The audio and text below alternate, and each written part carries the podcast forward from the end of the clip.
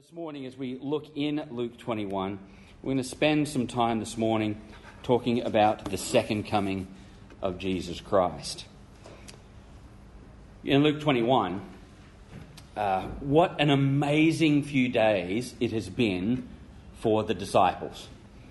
Uh, it's, it's been quite phenomenal, really, how this all happened and, and what came about. In just the last few days, the disciples have witnessed the proclamation of Jesus as king. They've seen the triumphal entry, and, and because they were with him, they, they found themselves kind of in the middle of the swarm of people praising and singing praises to the name of Jesus as he entered Jerusalem as the king. Then, as they entered in Jerusalem, they saw him take ownership of the temple as he cleared it out and he chased out those who were uh, making money off of all of those things that uh, they were doing the buying and the selling in the temple. And he cleared it out and called it his own house. He set himself up as the ruler, as the owner of the temple. There is a growing buzz all through Jerusalem. As this Passover approaches, it's just days away. And there's a buzz through Jerusalem. And for the, the disciples, that that buzz and that excitement about this year is, is particularly moving because it's filled with promise. Jesus has been talking about this Passover for well over a year to them and what was going to come and, and, and how he needed to deal with it. They haven't quite grasped it all, but now, as they've seen Jesus enter in as king, and the buzz and all that's going on about the Messiah and all the hope and all the promise, they're filled with excitement about what would be and what could be. As they leave Jerusalem and they head back to, to Bethany that day to, to go back to where they were staying, and then they'll come back into Jerusalem again. But as they leave Bethany, they're walking out and they look back. Behind them, they see the towering monolith of the temple. It sits high above the rest of Jerusalem, gleaming white with the trim of gold glistening in the sun and all the precious jewels that had been donated to it glowing in the sun. It was a beautiful and marvelous thing. And as they walk back and look, it says in verse 5 of Luke 21 then as some spoke of the temple, how it was adorned with beautiful stones and donations, they see it and they see the beauty of it and they're filled with the hope of what it means. Everything seemed to be coming together. Everything that they've been hoping for, everything they've been longing for, seems to be finally coming together. The beautiful temple is before their eyes. The Passover is about to come, and Christ has been crowned and proclaimed as King of Kings. It all seems to be working right. But then, as they look back on this and they see the beauty of the temple, Jesus breaks their vision. These things, he says in verse 6, which you see, the days will come in which not one stone shall be left upon another that shall not be thrown down. All the hope and all the, the, the wonder of what they expected of the coming Messiah ruling in his temple and setting up his kingdom. Now, what is Jesus saying? It's going to crumble? It's going to fall apart? What's going to, to happen? This isn't what they expected. They were expecting something very different. But this is what had been prophesied. This is what must be, what must come. As Jesus tells them this, they ask questions. Because naturally, why wouldn't you? If, if everything you'd been hoping for and expecting seems to be right in front of your eyes and it seems to be coming together, and then the one who your hope in says, no, it's, it's going to crash down, you have questions. So they ask him the questions when is this going to happen and how will we know that it's coming? What signs do we have of you coming? And so Christ tells them and he gives them this, this picture, describes for them what is coming, the signs of this age. But this, uh, this uh, time is going to be tumultuous, it's going to be difficult, it's often going to be sad in the days ahead. But these are the days in which the gospel must be preached and Jesus Christ must be proclaimed. But as he's described what will be, the characteristic or the signs of this age and what it's going to be like, now he gets to the heart of their main question.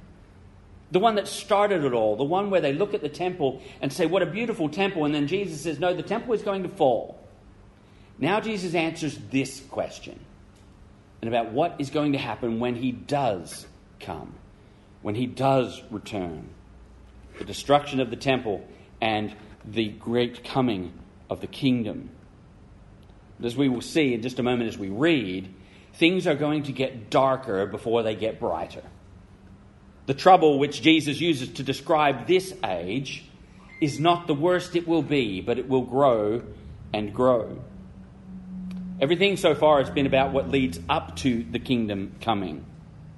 But now Jesus tells us when you see these things, I'm on my way. When you see these things, I'm on my way. So let's read our text for this morning, which is Luke 21 and verse 20. It says here, but when you see Jerusalem surrounded by armies, then know that, it is, that its desolation is near. Then let those who are in Jerusalem flee to the mountains. Let those who are in the midst of her depart. And let not those who are in the country enter her. For these are the days of vengeance, that all things which are written may be fulfilled. But woe to those who are pregnant and to those who are nursing babies in those days for there will be great distress in the land and wrath upon this people. And they will fall by the edge of the sword and be led away captive into all nations, and Jerusalem will be trampled by Gentiles until the times of the Gentiles are fulfilled.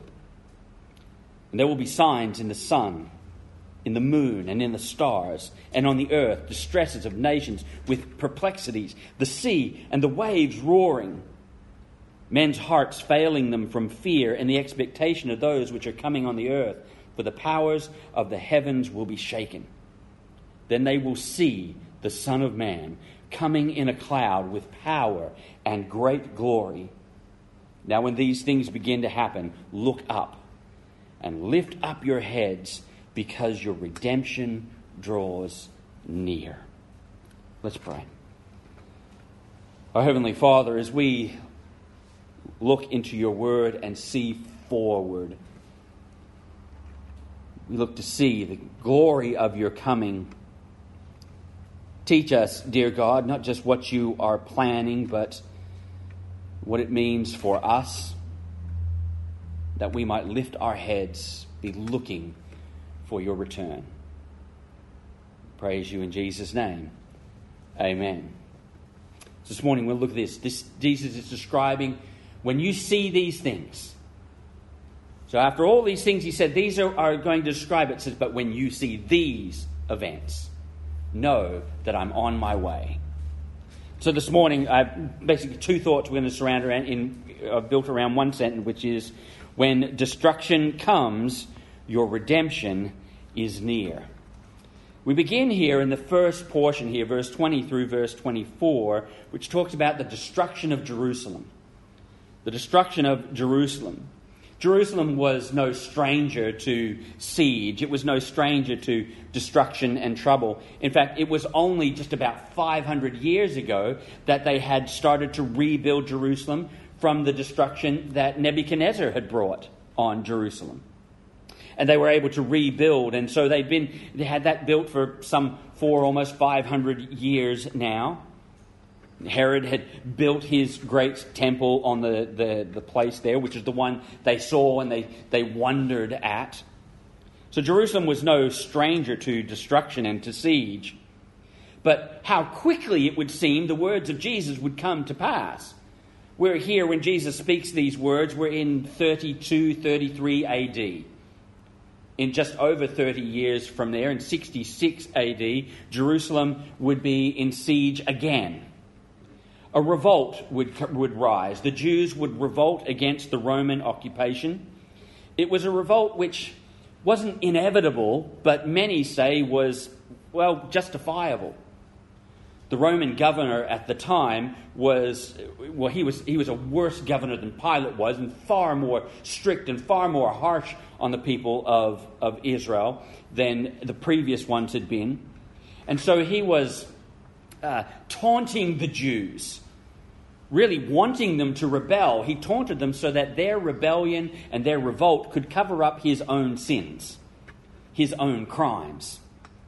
And so the tension was building and building. And then in 70 AD, after a number of attempts and, and a number of sieges that come on Israel in 70 AD, the Romans come in and level Jerusalem. Destroy it, completely knock down the temple, and completely destroy all of it. Fortunately, by God's great providence, the Christians who were in Jerusalem at the time, those of the church at Jerusalem, would escape. They remembered these words of Jesus. They heard these words and they looked for it. And because they had heard it and were expecting it, when they saw the siege come on, they fled. The Christians of Jerusalem fled out, and, and many from Galilee and, and other parts of Judea would fled, flee to a place in Decapolis, just north on the other side of the Jordan, to a place called Pella. There they would be safe. The Christians would survive the great assault and trouble that came on Jerusalem.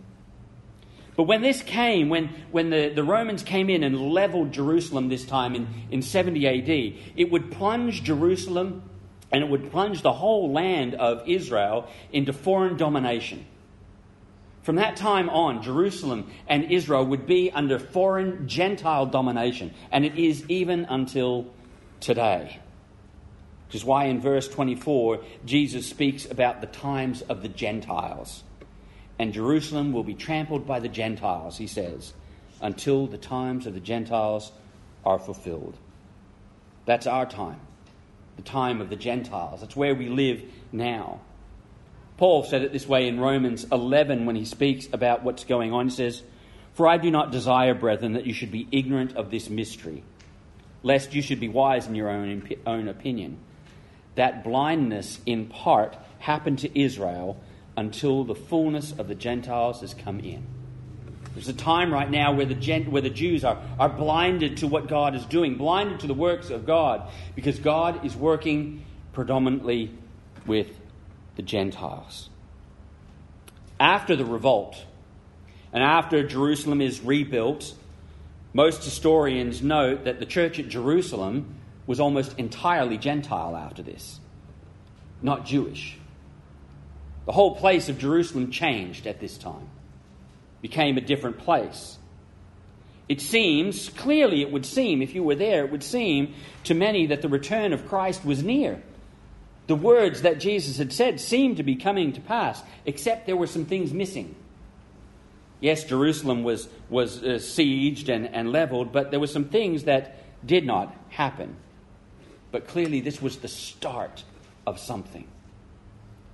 From this point on, from that point, from the fall of Jerusalem in 70 AD to this very moment, there remains nothing to be done for Christ to return a second time.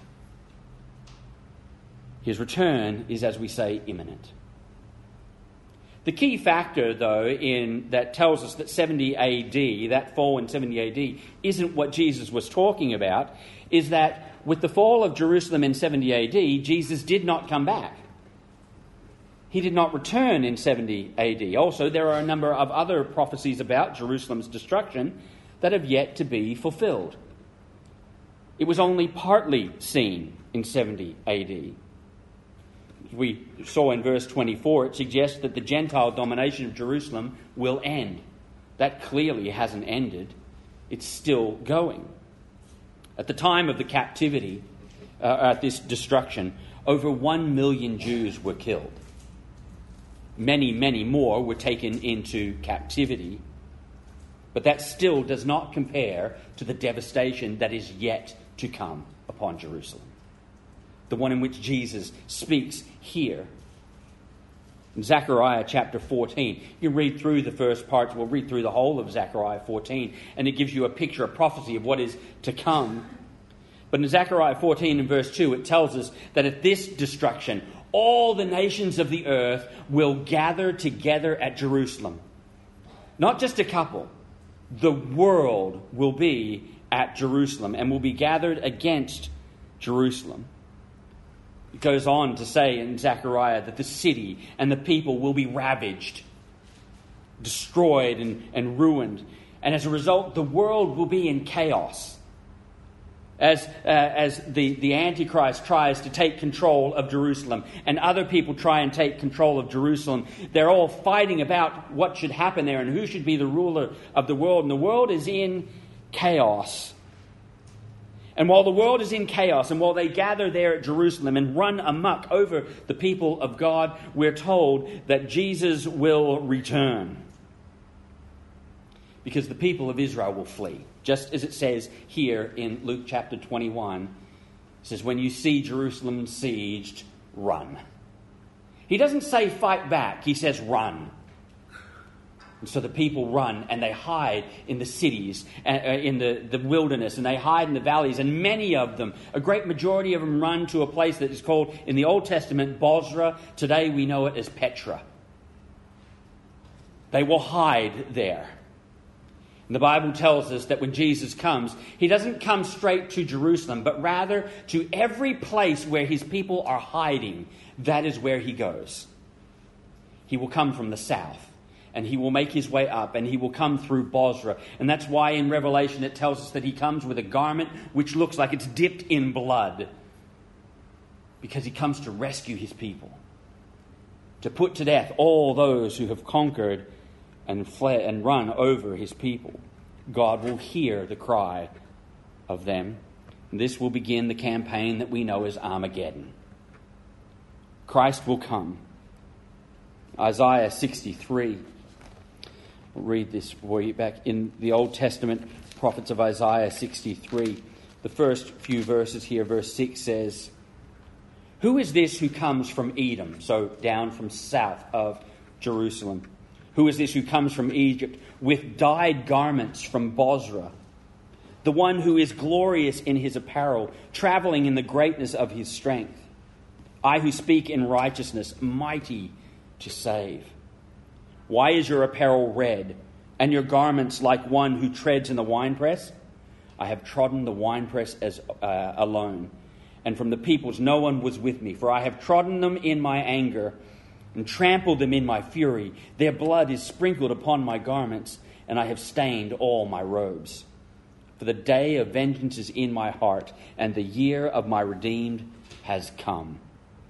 I have looked, but there was no one to help and I wondered that there was no one to uphold. Therefore, my own arm brought salvation for me, and my own fury, it sustained me. I have trodden down the peoples in my anger, made them drunk in my fury, and brought down their strength to the earth. When all is done, he will bring a new Jerusalem.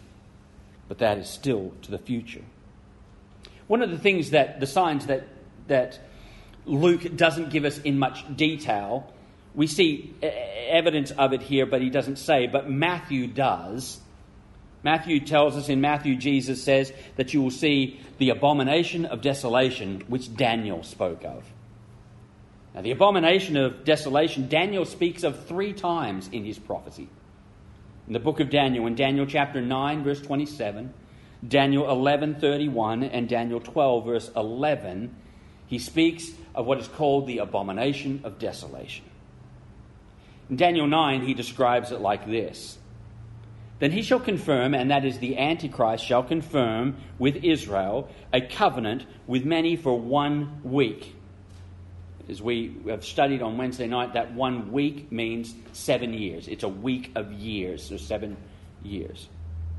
But in the middle of the week, he shall bring an end to the sacrifice and offering and on the wing of abomination shall be one who makes desolate, even until the consummation which is determined is poured out on the desolate. Daniel 11, he says it this way And forces shall be mustered by him, and they shall defile the sanctuary fortress. Then they shall take away the daily sacrifices, and place there the abomination of desolation. So something takes place in the middle of this last season of judgment. Something happens in the middle of this last week, what we call the Great Tribulation. What is this abomination of desolation? Paul tells us in 2 Thessalonians chapter 2 and verse 4, he says, Who opposes, that is the, the Antichrist again, who opposes and exalts himself above all that is God or that is worshipped, so that he sits as God in the temple of God, showing himself that he is God. That great leader in the end times, who we, we know only through Scripture as the Antichrist, sets himself up in the temple and he declares himself to be God. In Revelation chapter 13, it says he was granted power to give breath to the image of the beast. That's the beast is the Antichrist. That the image of the beast should both speak and cause as many as would not worship the image of the beast to be killed. So, at the middle of this time, after he has said to Israel, Peace, peace, he breaks his covenant. He sets himself up in the temple which he's uh, rebuilt for them and calls himself God and demands that he be worshipped. Demands that the world worship him, and those who will not worship him are killed. This is what God and what Daniel calls the abomination of desolation. That is, someone is stealing the glory that belongs to God, claiming to be God. Every promise this man makes to Israel is broken.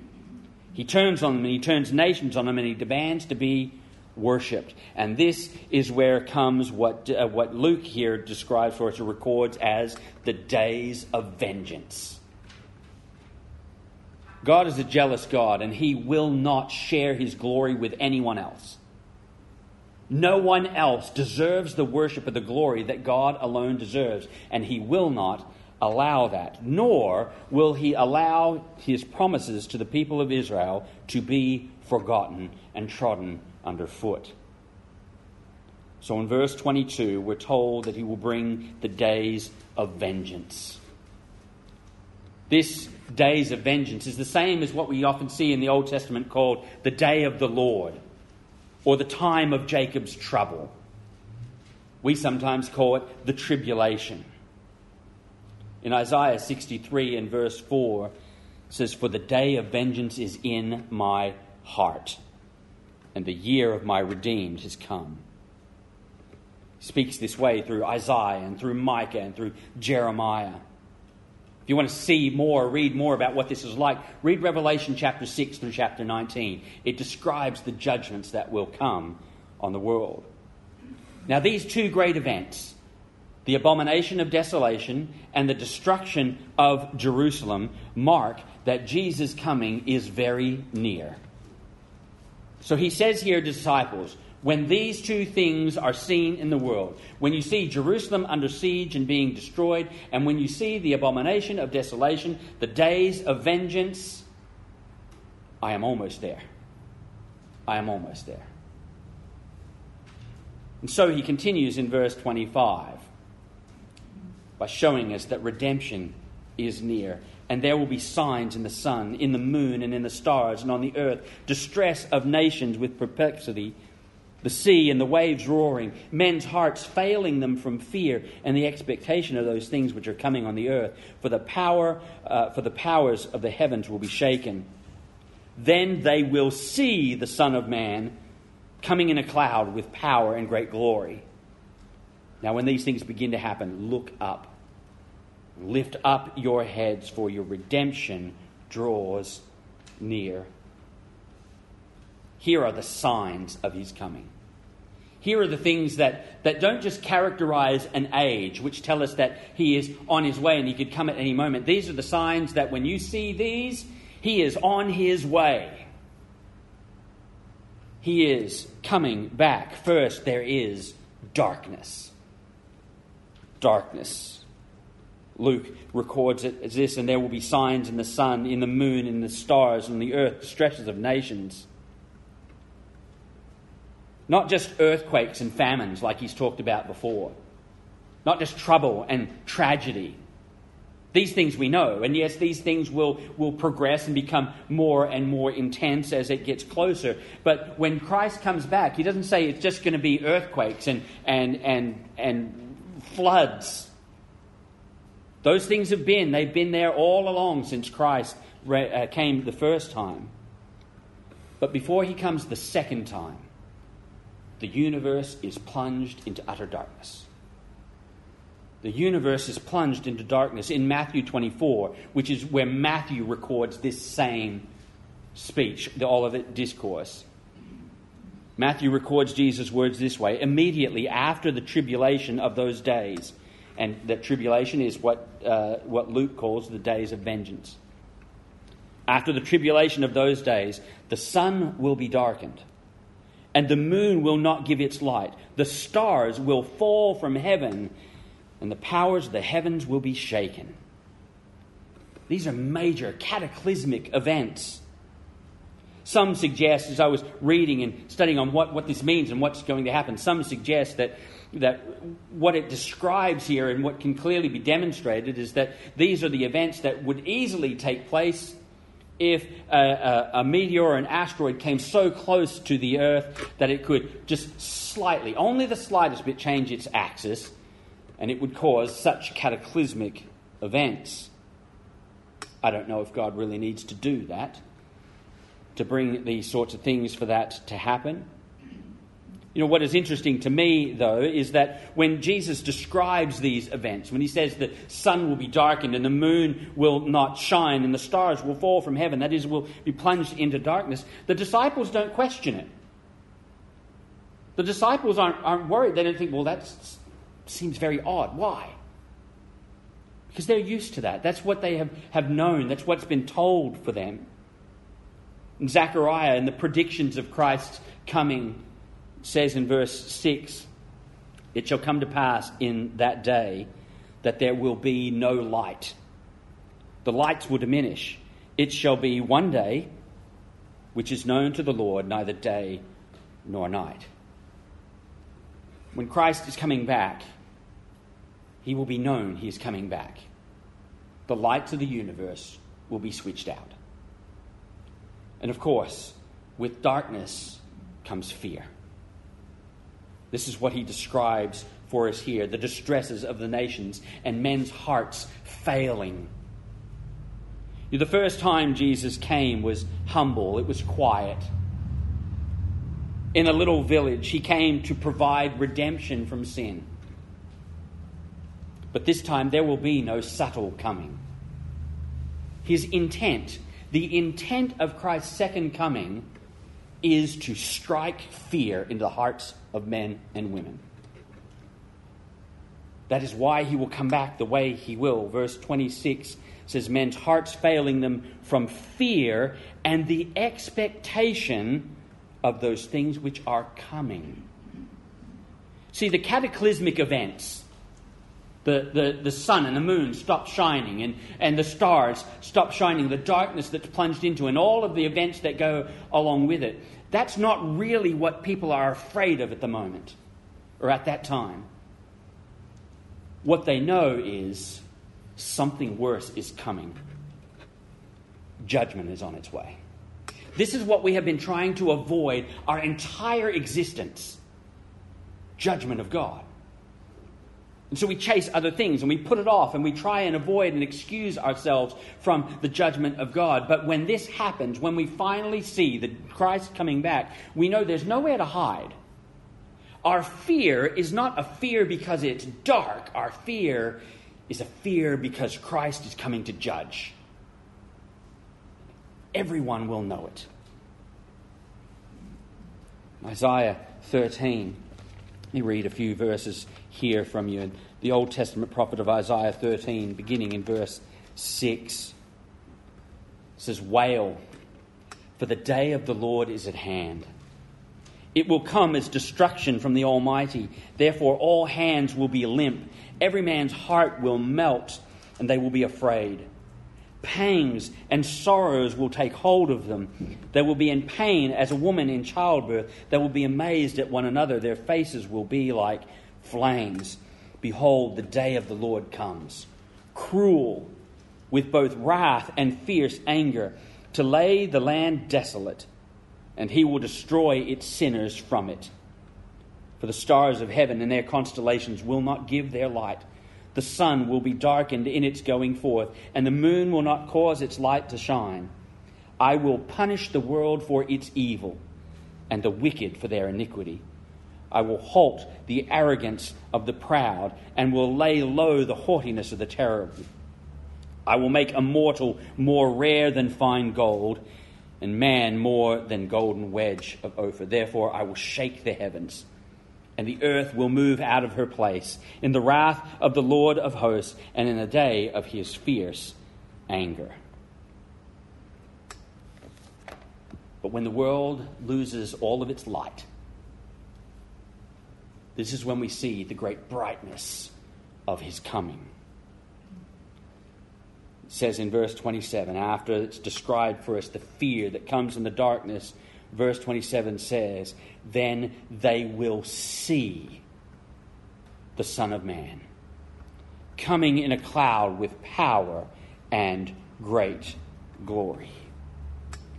In the midst of the darkness, in the midst of the darkness that God Himself brings as judgment, Jesus comes blazing in glory lighting up the entire heavens. Zechariah 14, just after it says that the, the light will no longer shine, he says, But at the evening it shall appear, it shall be light. There will be nothing subtle about his second coming. There will be nothing subtle about his, his return. Revelation begins with a description of his return like this Behold, he is coming with clouds, and every eye will see him. Even though they who pierced him, and all the tribes of the earth will mourn because of him, even so, Amen. Or as Paul describes it in 2 Thessalonians, and to give you who are troubled rest with us when the Lord Jesus is revealed from heaven with his mighty angels in flaming fire taking vengeance on those who do not know God and on those who do not obey the gospel of our Lord Jesus Christ. He comes not subtly, but blazing in glory. Perhaps the most famous passage of his return is Revelation 19. Now I saw heaven open, behold, a white horse, and he who sat on him was called Faithful and True and in righteousness he judges and makes war. His eyes were like a flame of fire, and on his head were many crowns. He had a name written that no one knew except himself. He was clothed with a robe dipped in blood, and his name is called the Word of God. And the armies in heaven, clothed in fine linen, white and clean, followed him on white horses. Now out of his mouth goes a sharp sword, that with it he should strike the nations and he himself will rule them with a rod of iron. He himself treads the winepress of the fierceness of the wrath of Almighty God. And he has on his robe and on his thigh a name written King of Kings and Lord of Lords. He comes with a robe dipped in blood from the battle he has waged against those who have defied him. He comes with the armies of heaven following Jesus Christ are the saints of the Old Testament the New Testament, and those who have been martyred during the time of the tribulation, and the hosts of angels. But although he has these armies with him, all of the people of God and all the angels, not one of us will do a thing. Christ will bring the judgment himself. No angel will bring judgment. No Christian will bring judgment. No Old Testament saint. It will be Christ alone. Jesus finishes this portion here before he moves on to explain a little bit more in verse 28, and he says, Now, when these things begin to happen, look up and lift up your heads because your redemption draws near. In all of this, there is hope. This is not just about the cataclysmic event. So when he says, now when these things begin to happen, he's not just talking about those cataclysmic events which we've just looked, but about all of these things from the, the time of, of all the Antichrist, these false teachers that we see, through the, the trouble that we, we live in, and, and all of the things that take place through these days. And then as we begin to see what takes place in the future, every one of these things, every event, every characteristic, everything that is described here, should direct the people of God to look up with hope. See, we live in a world where Christ could come at any moment. He could bring his people home and then bring his judgment and his kingdom. This is the promise of the imminent return of Christ, that it could be at any moment. It could, very literally, be before we finish this morning. Sure, these days that we live in are not easy, but for the believer, they don't fill our hearts with fear. They don't cause us to have hearts failing. They move us to trust Him. They move us to long for Him. They move us to serve Him. When these events finally come to an end, when He returns in power and glory, then our redemption, our salvation is finally at hand. Everything we've waited for, the perfection and the glory of eternity, to be able to, to worship and see God with all of His people from all of the ages in the eternity that He's created is finally there. Sin and death are finally and completely destroyed forever. If you hear these things and it does fill your heart with fear, maybe even as you look at society and you're already worried, the truth is that you have much to fear. There is much to fear. The end is not glorious for everyone. The end is not heaven for everyone. For many, it's filled with terror, it's filled with judgment, and it's filled with condemnation. But it doesn't have to be that way. It doesn't have to be that way for you. You can escape trouble. So you believe Jesus came the first time to save from sin, so that when he comes the second time, he comes with joy, not terror. Only genuine faith in Jesus can save you from eternal punishment. As we will see in the weeks ahead, much of this turmoil that we've just spoken of this morning, the believer will escape. We won't witness much of this great turmoil here on earth.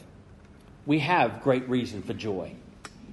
We have great reason for hope. We also have, in this time, great reason to serve and to speak the gospel. Because those who do not believe the gospel in this age will be lost in the next. There is nothing apart from the Father's will keeping Christ from returning right now. So let us use our time wisely and profitably for the glory of God and for the salvation of sinners. Let's pray. Our Heavenly Father, we have taken a short glance at what will be when you return. When you finally bring to an end the great program that you have to bring everything back to what it ought to be. But for that to happen, there is trouble, there is judgment. And these, dear God, are truly frightening things, but we thank you that because of the hope we have in Jesus Christ, that this judgment is not ours to endure. For we are no longer children of wrath, but children of promise. So help us, dear God, to live in this promise, to proclaim this promise, so that, dear God, at your coming, there will be many around us who will be with you in glory, not judgment. We pray these things in Jesus' name.